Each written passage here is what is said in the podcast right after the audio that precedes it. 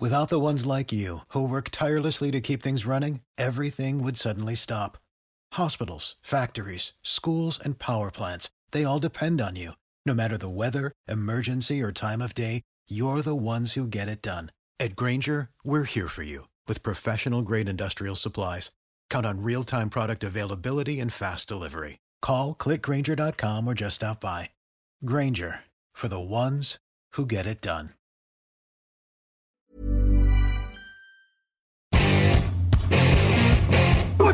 天上，他们是天上，跳起来，呜呜，跳，我他们是天上，他们是天上。Bonjour à toutes et bonjour à tous, votre rendez-vous, le podcast draft du vendredi. Et aujourd'hui, on va parler d'une position hyper sexy, une position super importante sur un terrain de football. Ce sont les pass rushers extérieurs ou alias les edge rushers. Et c'est une très belle cuvée qu'on a pour la draft 2023. Donc on va y aller, on va vous parler d'un démon, le meilleur de tous. Depuis deux ans, il est sensationnel. Et ensuite, on vous parlera de deux autres joueurs qui sont également très très bons. Et pour ce faire, je suis bien entendu avec Victor Roulier. Salut Victor, comment tu vas? Eh bonjour Jean-Michel, bonjour à tous, ben, ça va très bien et on va parler d'une très belle classe. Parce qu'autant on a dit qu'il y avait des postes qui étaient peut-être euh, un peu moins fournis que ces années d'avant, comme receveur, autant là, Edge Rusher, il y a du monde. Oui, c'est ça. Et pour tout vous dire, euh, vous dévoiler un petit peu les coulisses, quand on préparait l'émission, franchement, moi je vais donner 5-6 noms, et puis Victor m'a dit non, ça va faire trop pour notre podcast, parce que voilà, c'est vous dire la qualité qu'il y a, on aurait pu parler de, on va vous parler de 3 joueurs, on aurait pu en parler de 5, de 6, de 7, alors ils sont pas tous les 7 au même niveau évidemment, mais c'est une très très belle cuvée, dans le top 50 vous en aurez beaucoup. Sans parler de la valeur de la position qui est hyper importante. Donc voilà, c'est vraiment une QV en 2023 exceptionnelle à ce poste. Et notamment, notamment parce qu'il y a un joueur, ça fait deux ans qu'il est sensationnel. Il s'appelle Will Anderson. Il joue à Alabama. Même si vous suivez pas le football universitaire, il est possible que vous ayez entendu parler de lui, que vous ayez entendu son nom. Ben voilà, Will Anderson, c'est juste ce type de félin, d'athlète très fluide qui déborde tout le temps par l'extérieur. En 2021, il avait signé plus de 30 plaquages pour perte, dont 17 sacs. Cette année, en 2022, il a eu un début de saison un petit peu plus compliqué, mais bon, il finit la saison tout de même en signant 10 sacs, en remportant le Bednarik Award. Alors cet award au collège football, ça veut dire le meilleur défenseur du football universitaire, et ça veut dire quelque chose. C'est quelqu'un qui a signé quasiment 58,5, donc quasiment 60 plaquages pour perte en 3 ans. Il a un premier pas très rapide, il est fluide de mouvement. Franchement, on dirait Von Miller. C'est vraiment le type de joueur qui vous change totalement une défense et qui vous change le cours d'un match. Pourquoi? Parce que il fait des plays décisifs. Hein, on a donné ses stats. Il vous change le cours d'un match avec un sac qui fait reculer l'attaque de 10 yards, etc. Mais également, ne serait-ce que par sa présence, parce que forcément, quand il est sur le terrain, ben, la ligne offensive adverse fait souvent des prises à deux. Donc forcément, les prises à deux, ça libère de l'espace pour quelqu'un d'autre. Euh, la plupart du temps, lorsque le quarterback transmet le ballon au coureur pour une course, ben, le coureur euh, sait où est Will Anderson, il va plutôt courir de l'autre côté. Will Anderson, c'est un top 3 de la draft en 2023. Ça serait vraiment une grosse surprise qu'il ne soit pas dans le top 3.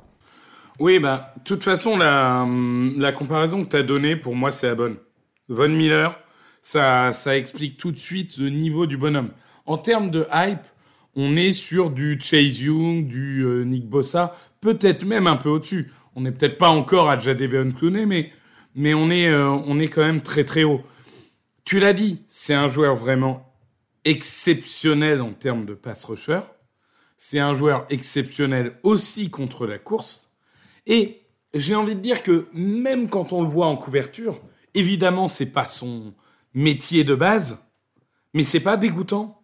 Franchement, il fait le boulot parce qu'il est intelligent, parce qu'il est rapide, parce qu'il a le sens du jeu, alors, euh, petit bémol, cette année, euh, quelques plaquages manqués. Bon, il va falloir travailler là-dessus. Mais globalement, Will Anderson, là, on est sur euh, du top, top, top, top, top player. Et, clairement, c'est presque anormal d'être aussi fluide et aussi agile en étant aussi fort. Enfin, c'est ce genre de joueur. Tu les vois sur un terrain, tu dis, mais c'est pas possible. C'est pas possible. Tu peux pas être aussi rapide. T'as pas le droit, quoi. T'as pas le droit en faisant, euh, je, reprends les mesures, mais 106 kilos, tu bouges comme un mec qui en fait 85-90, c'est pas possible, quoi. Donc euh, c'est un phénomène.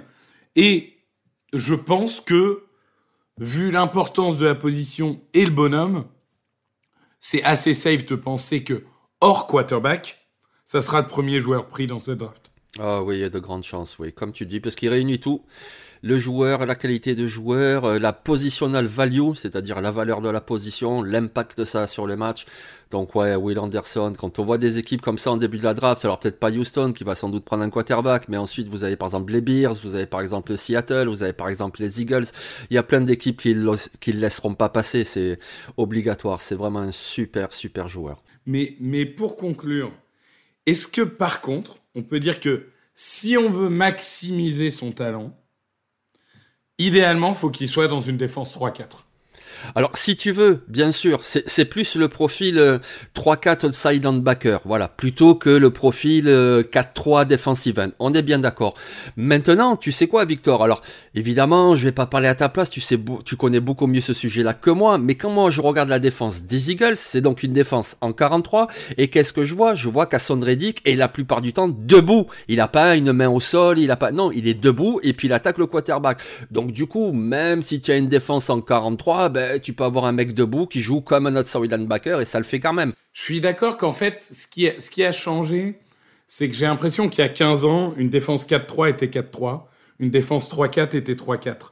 Aujourd'hui, finalement, il y a tellement de schémas hybrides qu'on se retrouve en effet avec une défense comme les Eagles, qui va jouer avec un front 5, qui va jouer avec un front fort avec Reddick debout, qui va jouer avec un front à 3 avec deux joueurs debout, par exemple, Reddick et Sweat, donc, c'est vrai que aujourd'hui, même des défenses traditionnellement en 4-3 vont utiliser des packages qui sont beaucoup plus diversifiés. Donc, j'entends bien que ça n'a pas forcément la même importance qu'à une autre époque. On verra en effet comment il est utilisé, mais Hassan Reddick, c'est un bon exemple de ce qui pourrait devenir euh, dans une 4-3. Mais puisqu'on parle de 4-3, il y a un joueur qui est très très intéressant cette année à NCA et même l'année dernière, on l'avait déjà vu. Il s'appelle BG Ojulari, il joue donc dans une 4-3 à LSU. BG Ojulari, le nom vous parle peut-être, oui, c'est le petit frère de Aziz Ojulari, pass rusher extérieur lui aussi, qui est donc en NFL depuis deux ans avec les Giants. Et ce BG Ojulari, il est vraiment très très intéressant, Victor. Eh ben oui, mais écoute, je suis même pas sûr que 4-3 soit sa meilleure formation. Je pense qu'il peut évoluer dans les deux et, et qu'il peut vraiment, euh, peut vraiment réussir dans une 3-4. Mais là, en effet, on est sur un profil peut-être un peu plus traditionnel que, que le Will Anderson, si on veut. Euh, c'est un pass rusher. D'accord? C'est, c'est sa vie. C'est de chasser le mec qui est censé lancer la balle. Il est né pour ça. Il a l'instinct pour ça. S'il faut l'attaquer par l'extérieur, il l'attaque par l'extérieur. S'il veut l'attaquer par l'intérieur, il peut le faire aussi. C'est un joueur qui se développe de façon assez sensationnelle. Alors, il a, il a un peu évolué dans l'ombre de, Perkins cette saison de True Freshman, euh, qui en fin de saison a illuminé un peu la saison de, de SU, mais, mais, mais globalement, ça reste un joueur ultra explosif. Il panique jamais. Et en plus, techniquement, pour un junior, il est vraiment bon. C'est-à-dire que il est bon dans son placement des pieds, il est bon dans son placement des mains. Et il arrive à emporter des, des, des duels face à des joueurs qui sont pas forcément, euh, qui sont plus massifs que lui, euh, qui qui oh, seraient censés avoir un avantage. Bah, quand il faut les contourner, il peut le faire. Par contre, si c'est un mec un peu plus petit et qu'il faut le bull rush, il le fera moins, mais il peut le faire aussi. Donc, j'aime beaucoup ce genre de joueur qui semble avoir autant d'énergie au premier quart-temps qu'au quatrième, et en fait qui va bouger, bouger, bouger, et à un moment, le tackle va perdre l'équilibre, euh, il va perdre la notion d'espace, et il va en profiter, il va s'infiltrer. Tu vois, que ça soit à droite ou à gauche du tackle, il va passer, il va aller chasser. Et donc, il est même, il est même plutôt fun à regarder parce que il fait des spin moves, des trucs un peu, un peu rigolo, même si c'est pas toujours peut-être le plus efficace, mais vraiment, moi, je trouve que c'est un joueur euh, intéressant Certains diront qu'il n'a pas la taille idéale et tu vas entendre au combine que des Miles Murphy et des compagnies euh, cochent plus de cases sur le plan physique pur. Ça, c'est vrai. Euh, peut-être que euh, voilà, des équipes qui recherchent un joueur plus setter, plus puissant, peut-être qu'ils vont se tourner vers d'autres profils. Mais je pense que Ojulari, ça peut devenir un top pass rusher de cette ligue et il peut accumuler les, les sacs assez Ah, rapidement. oui. Ben, tu sais quoi, par rapport à ça, c'est vrai que c'est pas le l'edge rusher avec le plus gros gabarit, le plus impressionnant, mais moi quand je le vois jouer, je le trouve puissant. Et en fait, la puissance, c'est pas juste le gabarit, c'est pas juste c'est très grand, es euh, lourd, euh, hyper musclé. Alors, il est musclé, etc. Je veux dire, mais c'est- la puissance, c'est aussi euh, la technique. C'est-à-dire que moi, je trouve qu'il a un très bon équilibre du corps quand il attaque. Il a une très bonne coordination, comme tu disais, entre son jeu de main et puis son jeu de pied également. Donc, c'est ça qui fait qu'il est très puissant parce qu'il a cette technique-là. c'est- Il prend les bons angles d'attaque et puis il envoie les mains quand il le faut, où il le faut. Il bouge très bien son ses pieds. Et donc, du coup, moi, je le trouve très puissant comme joueur. Alors que, oui, non, c'est pas le gabarit à la Miles Garrett. C'est un joueur un poil plus petit, un poil plus fin, etc. Mais il a quand même cette puissance-là. Et puis, ce que j'aime beaucoup aussi, c'est- son moteur. Vous savez, les joueurs avec des gros moteurs. C'est-à-dire qu'à l'engagement du ballon, par exemple, il va essayer de déborder le, le tackle adverse par l'extérieur. Et puis, en fait, c'est une course qui est appelée. Ben, qu'est-ce qu'il fait? Il se redirige un peu plus vers l'intérieur. Et si le running back a été un petit peu freiné par les defensive tackles, eh ben, il est là. Il vient en aide, en aide au linebacker, en aide à tout le monde. Et il est là pour aussi faire le jeu contre la course. C'est quelqu'un qui, en plus, je trouve, il a déjà une bonne panoplie de C'est-à-dire que très souvent, alors, les moves, oui, il a du swing move, du spin move, comme tu dis, etc. Mais par move, j'entends aussi les angles d'attaque, c'est-à-dire que je le vois souvent déborder par l'extérieur, mais également attaquer par l'intérieur. Et ça paraît naturel, mais finalement, c'est pas si fréquent que ça. On voit quand même beaucoup de joueurs qui essayent constamment de déborder par l'extérieur, la rapidité, etc. Lui, il sait faire les deux. Lui, il trouve le match-up favorable, le, euh, qu'est-ce que je vais faire là sur ce jeu? Ben, tiens, je vais attaquer par l'intérieur mon tackle, ou alors je vais aller attaquer un guard, et puis ça peut passer en vitesse, etc. C'est vraiment un joueur très complet, je trouve très intéressant. Moi, de mon côté, je vais vous parler d'un joueur qui, justement, lui, je lui reprocherais quelque part d'attaquer un petit peu trop par l'extérieur et d'être un petit peu moins diversifié dans son jeu.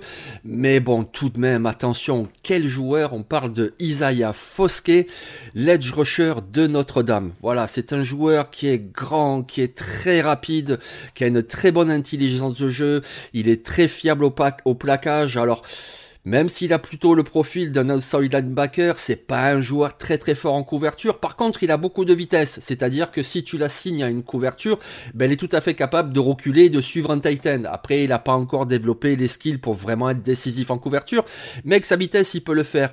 C'est quelqu'un qui, comme Ojulari, a un gros moteur. C'est-à-dire qu'il arrête jamais son effort. S'il faut chasser un coureur, il va le chasser. Même sur 10, 15, 20 yards, on a déjà vu des jeux de Fosquet qui rattrapent par derrière comme ça un coureur et qui le au sol. C'est quelqu'un de vraiment très très athlétique. D'ailleurs, ses qualités athlétiques en ont vraiment mis en exergue cette année, en 2022, avec Notre-Dame. faut savoir que Notre-Dame, l'équipe spéciale de Notre-Dame, c'était les spécialistes pour contrer les punts. Voilà, ils en ont contré 7 en 2022. Je le redis, 7, c'est énorme, énorme. Et rien qu'Isaiah Foskey en a contré 3. Voilà, ça vous donne une idée de ce joueur qui, dès l'engagement, il a un premier pas tellement explosif, tellement rapide, il prend tellement le bon angle d'attaque qu'il arrive à contourner les gens et il va même bloquer le punt. C'est, voilà, ce type-là de joueur, vraiment l'edge rusher. Alors, il a encore des trucs à développer, voilà, comme je le disais par rapport au Julari. Je le trouve moins puissant et c'est pas une question de gabarit, c'est encore une question de technique à développer. Je trouve qu'il a un petit peu moins de move également qu'au Julari, voilà, c'est encore à développer. Mais c'est un tel potentiel. Isaiah Foskey, franchement, allez, on va dire à partir du choix 20 à la draft jusqu'à la fin du premier tour, c'est vraiment un edge rusher sur lequel tu peux miser pour les 5 prochaines années. Ça peut être un vrai difference maker. Oui, c'est vrai que c'est c'est quelqu'un qui coche toutes les cases sur le plan physique. Tu l'as dit, hein, c'est un, un phénomène. Et euh, jour 1, il peut être capitaine de ton équipe spéciale. Bon, après, s'il est titulaire en edge, tu n'auras peut-être pas envie de mettre en équipe spéciale, mais ça, c'est un autre débat. Mais jour 1, il peut être capitaine de ton équipe spéciale, ça, c'est clair. Ça, il n'y a pas de doute. Euh, joueur rapide, très bon en poursuite, comme tu l'as dit. Joueur intelligent, on n'en attend pas moins des joueurs de Notre-Dame. Euh, après, c'est vrai que, comme tu dis, c'est, il a un déficit entre guillemets de puissance qui est un peu amplifié par une technique, notamment au niveau des mains, qui est parfois un tout petit peu euh, inconstante, on va dire. C'est-à-dire que il sait se désengager, hein, mais trop de fois, il, met, il, a ses mains trop hautes et, il se retrouve bloqué dans son duel avec le tackle, alors qu'il pourrait largement, euh, largement faire un mouvement pour s'en sortir. Donc, peut-être pas le, profil le plus euh, euh, complet aujourd'hui, mais il y a un talent qui est, qui est clair, qui est vraiment clair. Je pense que, en fait, le, le fait qu'il soit, euh, alors j'allais dire senior, mais je pense qu'en fait, il est redshirt junior. Aujourd'hui, avec les, années d'éligibilité un peu dans tous les sens avec le Covid, on ne sait plus vraiment, mais je pense qu'il est plus vieux qu'Ojolari. Et du coup, je me dis, bon, vu le travail qui reste à faire, peut-être que le plafond est un tout petit peu euh, plus bas.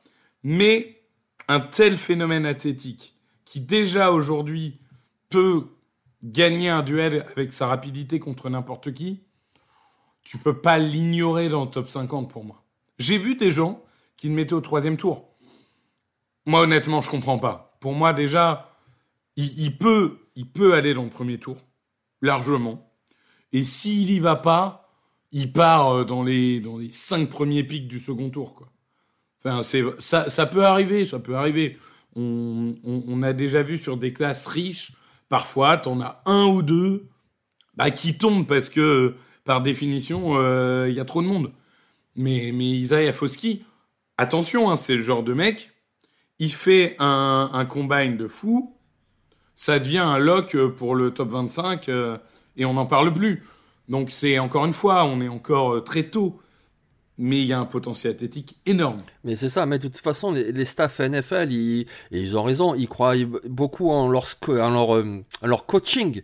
Donc ils savent très bien qu'ils peuvent développer un tel joueur. Tu vois, tu parlais de son plafond. Moi, je trouve que son plafond est plus élevé que celui d'Ojulari. Je dirais que c'est plus son plancher à ce jour-là. Je pense qu'Ojulari, pour sa saison rookie, par exemple, pourrait être plus déterminant, un petit peu plus peut-être, que Foskey. Mais par contre, au niveau du plafond, Foskey, il a un plafond mais incroyable, incroyable. Il a, il a aucune limite pour ce gars-là, tellement euh, il est intelligent, tellement il est athlétique. Donc, comme tu dis, si euh, il arrive à bien travailler sur sa technique, s'il tombe en plus dans un bon système où il y a déjà du monde à l'intérieur, etc. Si en plus il tombe dans une équipe où il y a déjà un super pass rusher de l'autre côté, que la, la, ligne offensive sera concentrée justement sur ce joueur-là, ben voilà, Foskey te fera des sacrées différences. Moi, je pense que tu peux le prendre au premier tour parce que premier tour, ça veut dire contrat de 5 ans. Donc, tu peux te dire, ben voilà, on va le prendre cette année, il sera dans la rotation. Euh, quelque part, c'est un petit peu comme le profil athlétique de Boyer Maffé. Alors, il a été pris au second tour par Seattle, mais voilà, ce profil-là que, ben, Boyer Maffé, on le voit avec Seattle. Il commence d'ailleurs à faire des plays, mais au départ, il joue un petit peu, mais pas beaucoup. Ben, Fosquet, voilà, tu le mets dans une rotation, un petit peu, pas beaucoup, tu as déjà des joueurs, etc. Mais ensuite, en 2, en 3, en 4, et voilà, tu as un super pass rusher, quelqu'un qui te fait vraiment des différences. Et puis c'est un edge rusher, je veux dire, voilà, en 2021, il a signé 10 sacs, en 2022, il signe encore 10 sacs. Ça a une telle importance dans ce sport de faire des sacs que, voilà, Isaiah Foskey, il a déjà ça, il a déjà, tu peux, tu peux déjà travailler là-dessus pour ensuite développer, pour en faire un joueur plus complet. Donc ouais, moi, moi je vois pas troisième tour, je comprends pas. Pour moi, il sort pas du top 50, c'est sûr, et pour moi, c'est un premier tour. Après, voilà, premier tour, c'est aussi comme tu l'as dit, parce que comme on vous l'a dit en introduction, il y a également ben, Miles Murphy, il y a également Tyree Wilson, il y a également Félix Anodike Uzuma, il y a également euh, Hall, il y a également... C'est une classe très très riche, donc forcément, comme tu l'as dit, il y en a bien un, peut-être même deux qui vont glisser en début de deuxième tour, mais pour moi, c'est là sa limite à la draft, à Isaiah Foskey, c'est... Euh, des choix, euh, allez, il dépasse pas le choix 50, hein, c'est pas possible. Ouais, je pense qu'on est d'accord. On est d'accord. Bon, ben voilà, on a fait un petit tour sur cette classe de Edge. N'hésitez pas à aller voir des vidéos des trois joueurs dont on vous a parlé. Donc, euh, Will Anderson d'Alabama, Isaiah Foskey de Notre-Dame et BJ Ojolari de LSU. Et puis, d'autres joueurs qu'on a évoqués également. C'est une cuvée très très riche, évidemment. D'ici à la draft en avril, on aura le temps de vous en reparler et on vous en reparlera. Mais d'ores et déjà, voilà, préparez-vous. Si votre équipe NFL favorite a besoin d'un pass rusher, eh ben, écoutez, en 2023, vous serez servi. Eh ben, merci Victor. Merci Jean-Michel, merci à tous. Et bon week-end à tous et n'oubliez pas que la NFL ça commence dès demain, dès samedi. Il y a trois matchs ce samedi et le reste des matchs dimanche. Donc voilà un super week-end de NFL. Régalez-vous, régalez-vous, c'est bientôt la fin de la saison régulière, donc régalez-vous, c'est une super week-end de NFL. Allez, ciao tout le monde.